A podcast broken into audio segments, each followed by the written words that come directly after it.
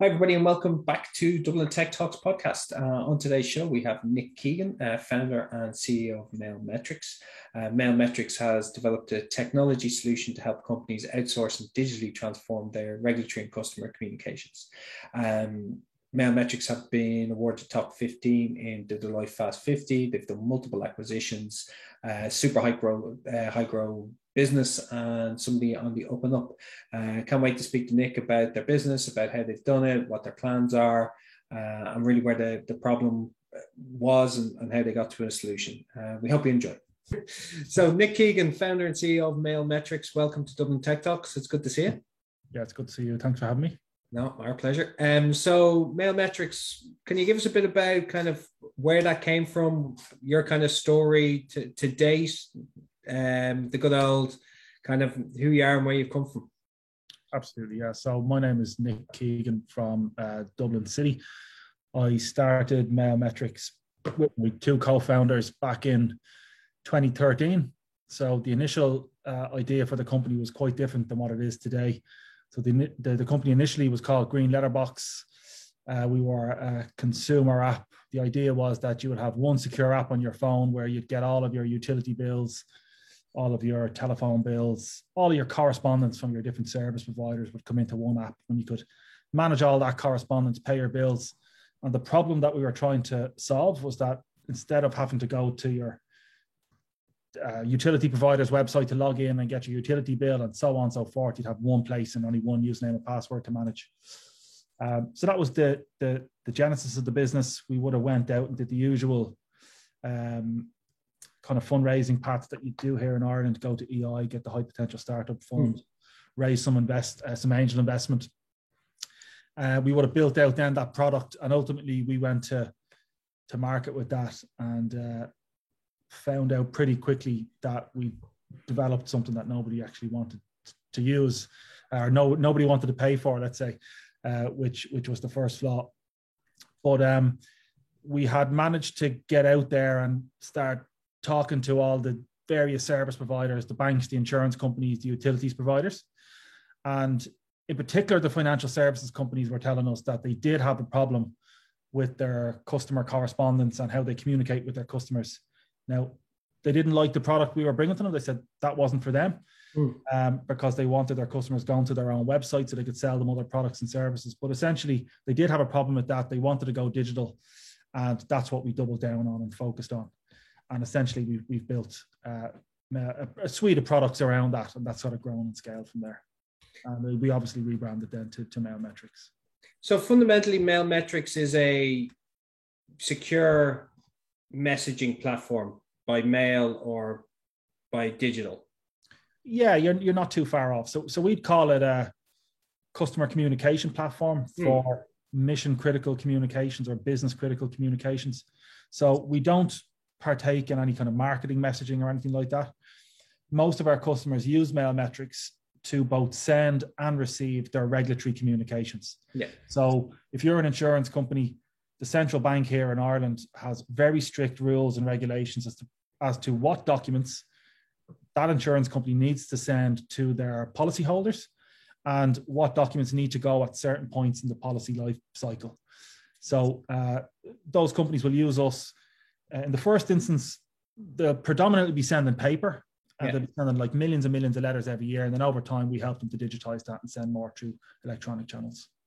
Were you surprised that that was a problem that you had to solve? Because you, you, you think and you go, you, you receive like you do receive your letters, your your your policies and that kind of stuff. You just naturally think it's come from the place you bought it um, were you, were you surprised that it was a, a, a problem people wanted to get rid of, or, or something people would outsource? Not really, because uh, my background, like a, a, job I had previous to founding the business, uh, I worked in a printing company, and they printed and mailed letters. And so I was exposed to that, and that's where myself and my co-founders met, and that's where we came up with the idea. Like this is a bit mad. We should be we should be sending these electronically. You know, why, why aren't we sending these electronically? But actually, what we found was you know, the likes of utility providers, telcos, they'd all made the digital switch a long time ago. banks for the likes of bank statements that had all gone digital a long time ago. But if you think in your day to day, kind of in your daily life, what kind of mail do you get through the door? It's primarily from financial services. It's kind of pensions correspondence. It's all of the other documents that aren't the high volume, you know, easy documents to digitize. So we kind of doubled down and focused on financial services because they have le- legacy systems, they have all these financial regulations that they're trying to contend with, and it makes it pretty challenging for them to go digital. So we've developed a nice solution to, to, to help them to do that, you know. Okay, bro. So you've you've you've pivoted. You you've realized that you actually have a solution people want. You know, that's when the excitement started. I'm guessing that's when you know you sat down as a leadership team and said, "Okay, we actually have something now." Um, what what was the what what what did you do there? You obviously had to p- get an anchor client, or you had to pick up the first the first win, and then kind of see what is the solution. Is it right? How's it working? How can we get better? Is that the kind of movement next? Yeah, to a certain extent. So, uh, you know, the the the old saying, "Life's too short to build self software that nobody wants." Uh, we got burnt the first time. That wasn't a nice experience, and so we swore we would never write another line of code unless we had somebody who was paying us to do it or a Mm. paying customer waiting at the end of it. So we managed to uh, secure a contract with a major insurance company, and they had a problem that they were looking to solve, and we had absolutely no customers at the time and a lot money in the bank and a lot of time on our hands. So we essentially built a product for that company, and uh, it was a big success. You know, they got a lot of value out of it, and so obviously we start thinking, do other companies in the same industry have the same problem? And as we started bringing this product to other companies in the in the financial services industry, we found that, that yes, they do actually. This is a widespread problem, and it just kind of snowballed from there. We got our next customer, and our next, and our next, and then it's quite a small industry. People move around. Uh, we were getting recommend, recommended from one company to the next, and uh, it just really took off from that point. You know.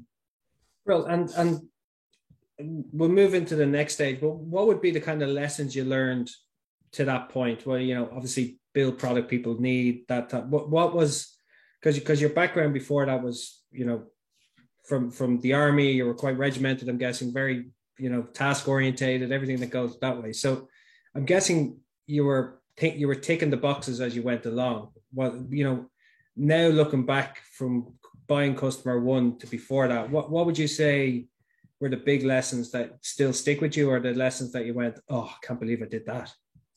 Uh, we started raising money too soon. For some reason, we started a business and felt we needed to go and get investors, which again was a big mistake.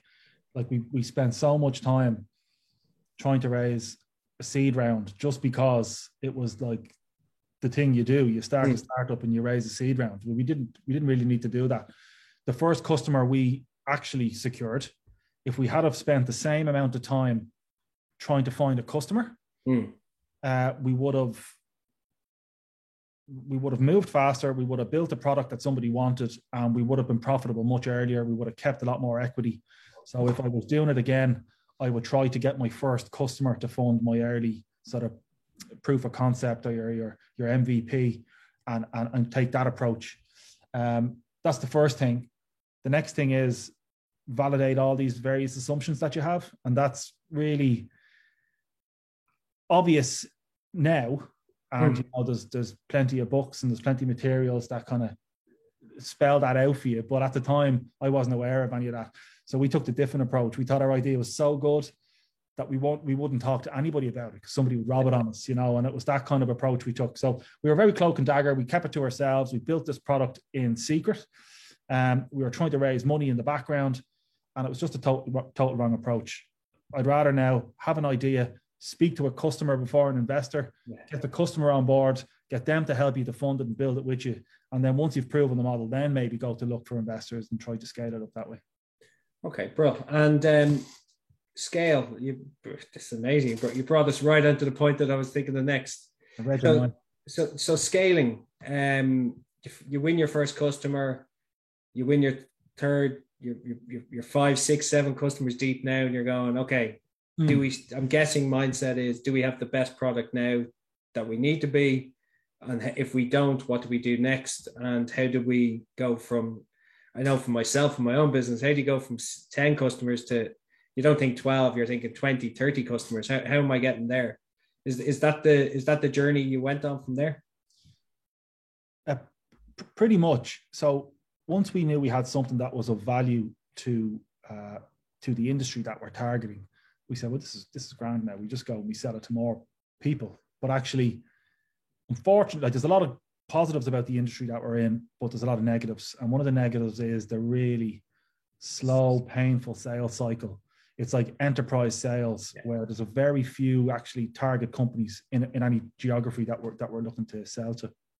So we were trudging along for a long time, trying to just get another customer to make the decision that they want to outsource all their documentation to us we'd take over their mailroom, we'd move it to our site, we then we'd help them to digitize it with the digital platform.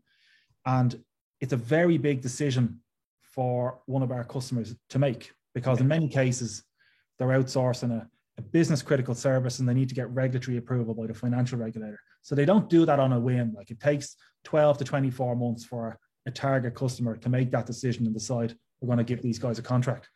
So there was a lot of time where we were just knocking on doors and not really making any progress. You know, you need to build up that pipeline over many years. And so we were thinking we're never going to be able to scale the business if we're just relying on organic sales. And what we needed was access to those customers as quickly as possible. So we had a notion that we could go and, and, and look for these traditional letter printing companies, for want of a better description, that provided outsource letter printing and fulfillment for banks, insurance companies, life and pensions providers. And we could basically buy them and introduce our technology to their existing customer book. That was the idea that we had. Mm. But again, we were starting from scratch. I knew nothing about M&A. I knew nothing about raising debt funding or talking to private equity investors and all the things that goes with that next sort of chapter in the growth story.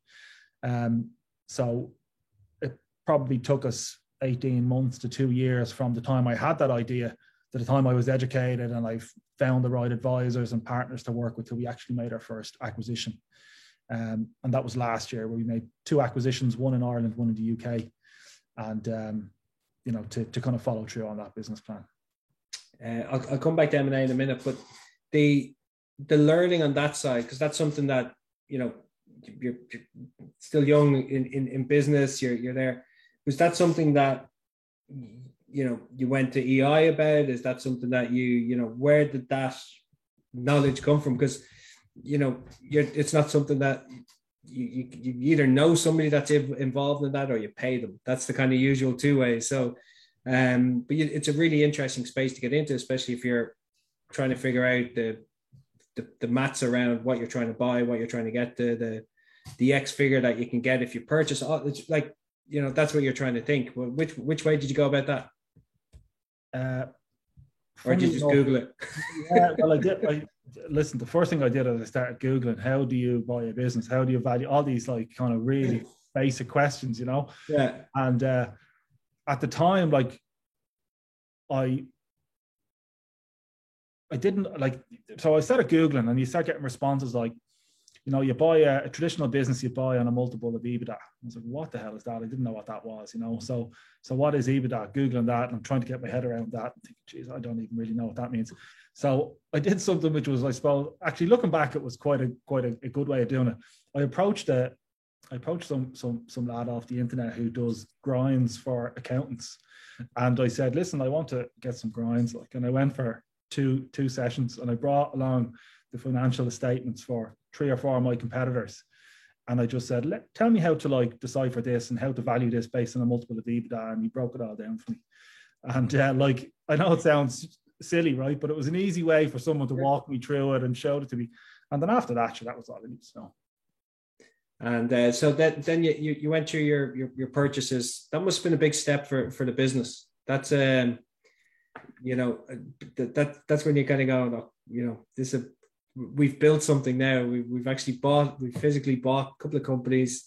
We've exed our business. You're now, you know, seen as one of the growth, super growth companies going on to the Life Fast 50.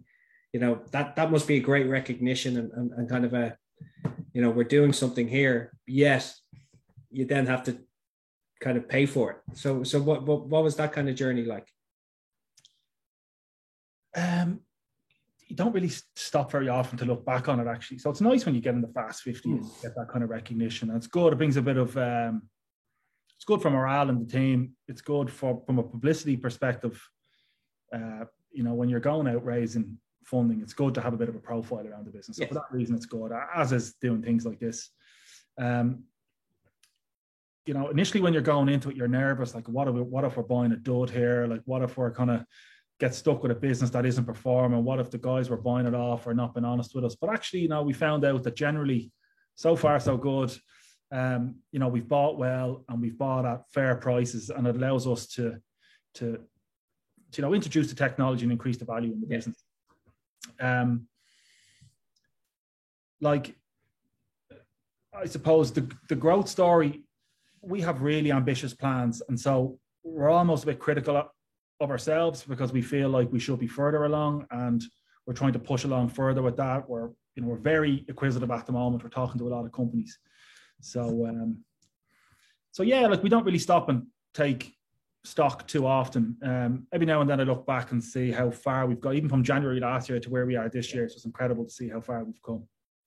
Okay, and you, you've you've mentioned your tech platform a few times. I know I know you're not CTO, so I'm not going to ask you to break it down too far. But you know, how important is it for you as a business to have that platform to be the bedrock for for for what the business is now? Well, it's it's the backbone of absolutely everything we do. Like we're a software company hmm. that's buying traditional printing businesses and we're digitizing their customers to digital communications. You know, sometimes it can be easy to understand why a company, why people might think that we're a, a print company because mm. we've got all this big infrastructure in the background and we've got all these printed presses here and in the UK. But actually, you know, they're supporting the technology platform and our customers are partnering with us, not because we can print a letter for them. There's loads of companies that can do that. They're partnering with us because we know how to do that and then proactively move them along a digital journey to help them to get to 70% digital over like a 12 month period, you know. So the tech platform, you know, we've been developing that in one way, shape, or form since 2013 when we pivoted from, from, from the initial idea. And uh, like we know we're developing something really unique, something really innovative. And uh, like we wouldn't be here where we are today if we didn't have the technology. We wouldn't be winning the kind of business we have today if we didn't have the technology. That's the value add, really. Yeah, and and how how have you done that team wise? It's it's distributed teams. I'm guessing it's not all sitting in, in Dublin. Uh, no, actually, for a long time I was the only one sitting in Dublin. Uh, the two lads, my co-founders, Marcin and Pavel, two brothers uh, from Poland, they're the brains behind the operation. So they're the IT guys. Mm. Marcin's our CTO, and Pavel is our chief product officer. So he manages the development of the product. So um, when we when we started the business, they were both living in Dublin. Yeah, and you know, the cost of hiring developers here in Dublin was is it was is very very uh, very expensive. So they went back to Warsaw, set up a, a, little office in Warsaw, and they just hired some some friends they knew from from their, their college days or whatever. And uh, some of them are still with us today. And the, the team just grew from there. Like for a long time, we had three, four, five people over there, but we've nearly 30 people now in, in, mm. in Warsaw who are developing the product, you know, all the time. Yeah, no, it looks really well. Um, the dashboarding on it looks really well, and you know, from an outside looking in, it, it seems it seems you know visually nice and functional. So you could see why if somebody's looking to go on a journey or you know instantaneous like visualization of kind of print numbers, all that kind of stuff. It's it's it's an easy it's an easy win for them.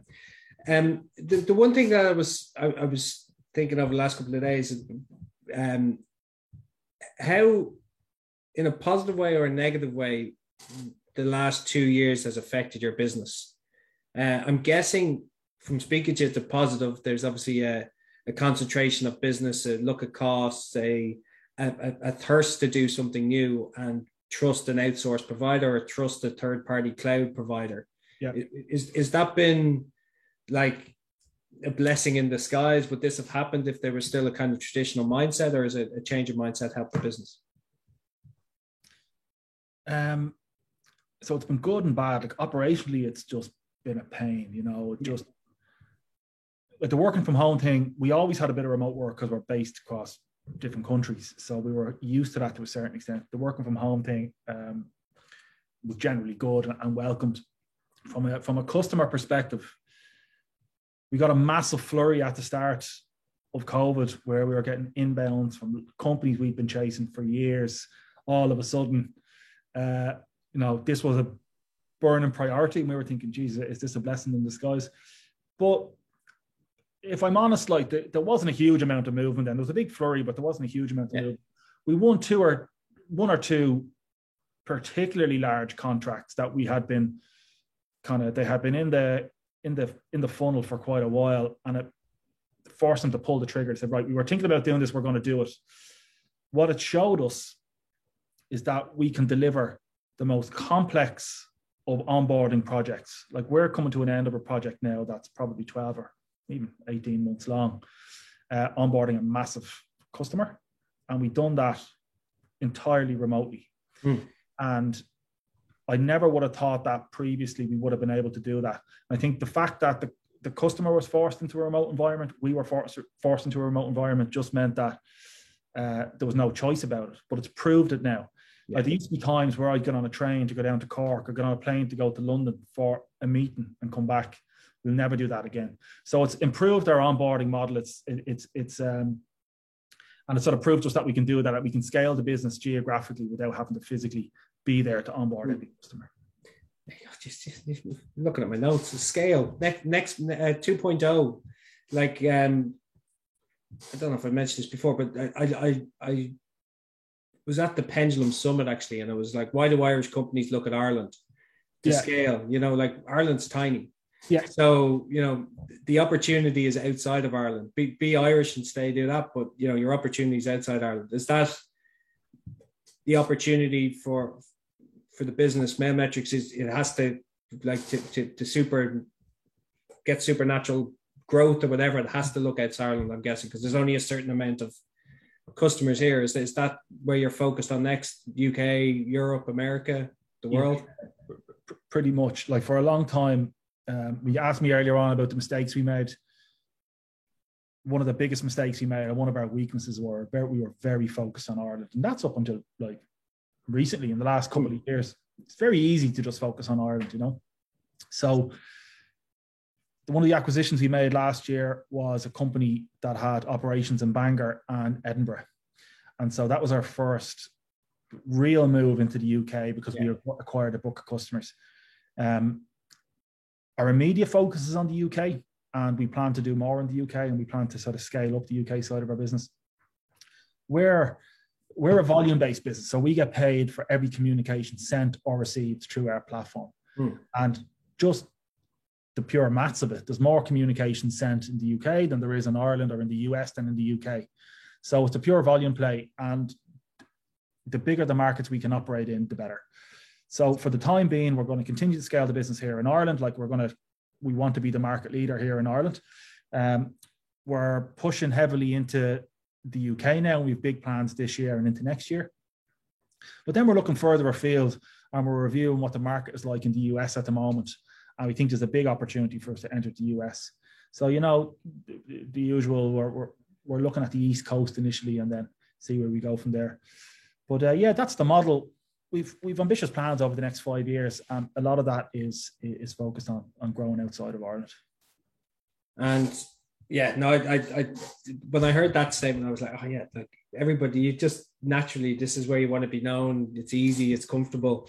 Um, but yeah, no, definitely the, you know, just even how you get paid and you know exactly like we've got a got a network here so you know and all everybody you work with has a network and so it's easy it's easy to do business in ireland in general like you know and i think it's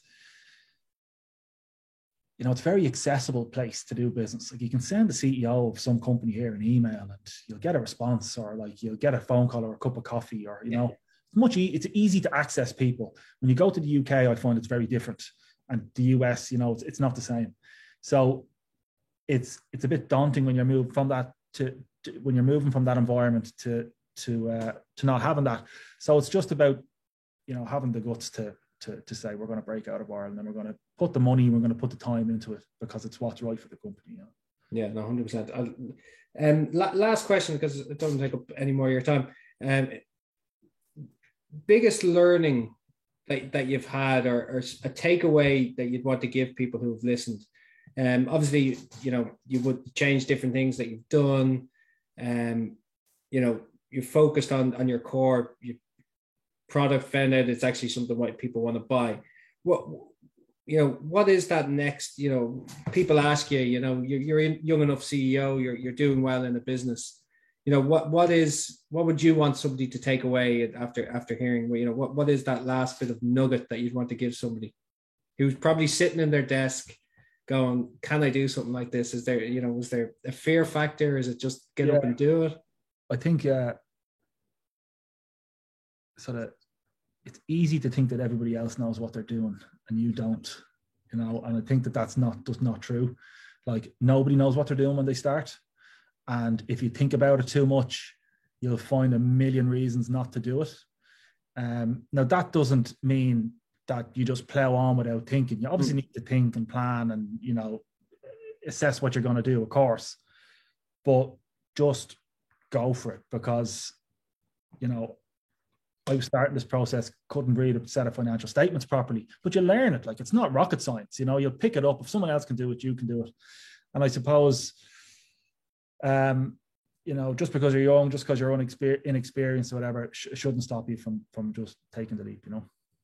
Okay, brilliant, Nick. Thanks, Mil, for your time. Um, pleasure. It's, it's a super story, and I, I can't wait to, to kind of see it grow. It's um, it's a really interesting business. It's again the, the joys of, of, of this world. You never even thought that it was a, a, a business market. Even you know, even like in, in in you know, never even thought in my world. But there's so many of those businesses around that you know, doing so well and and the growth story is brilliant. So it's it's great to see. So congratulations on that.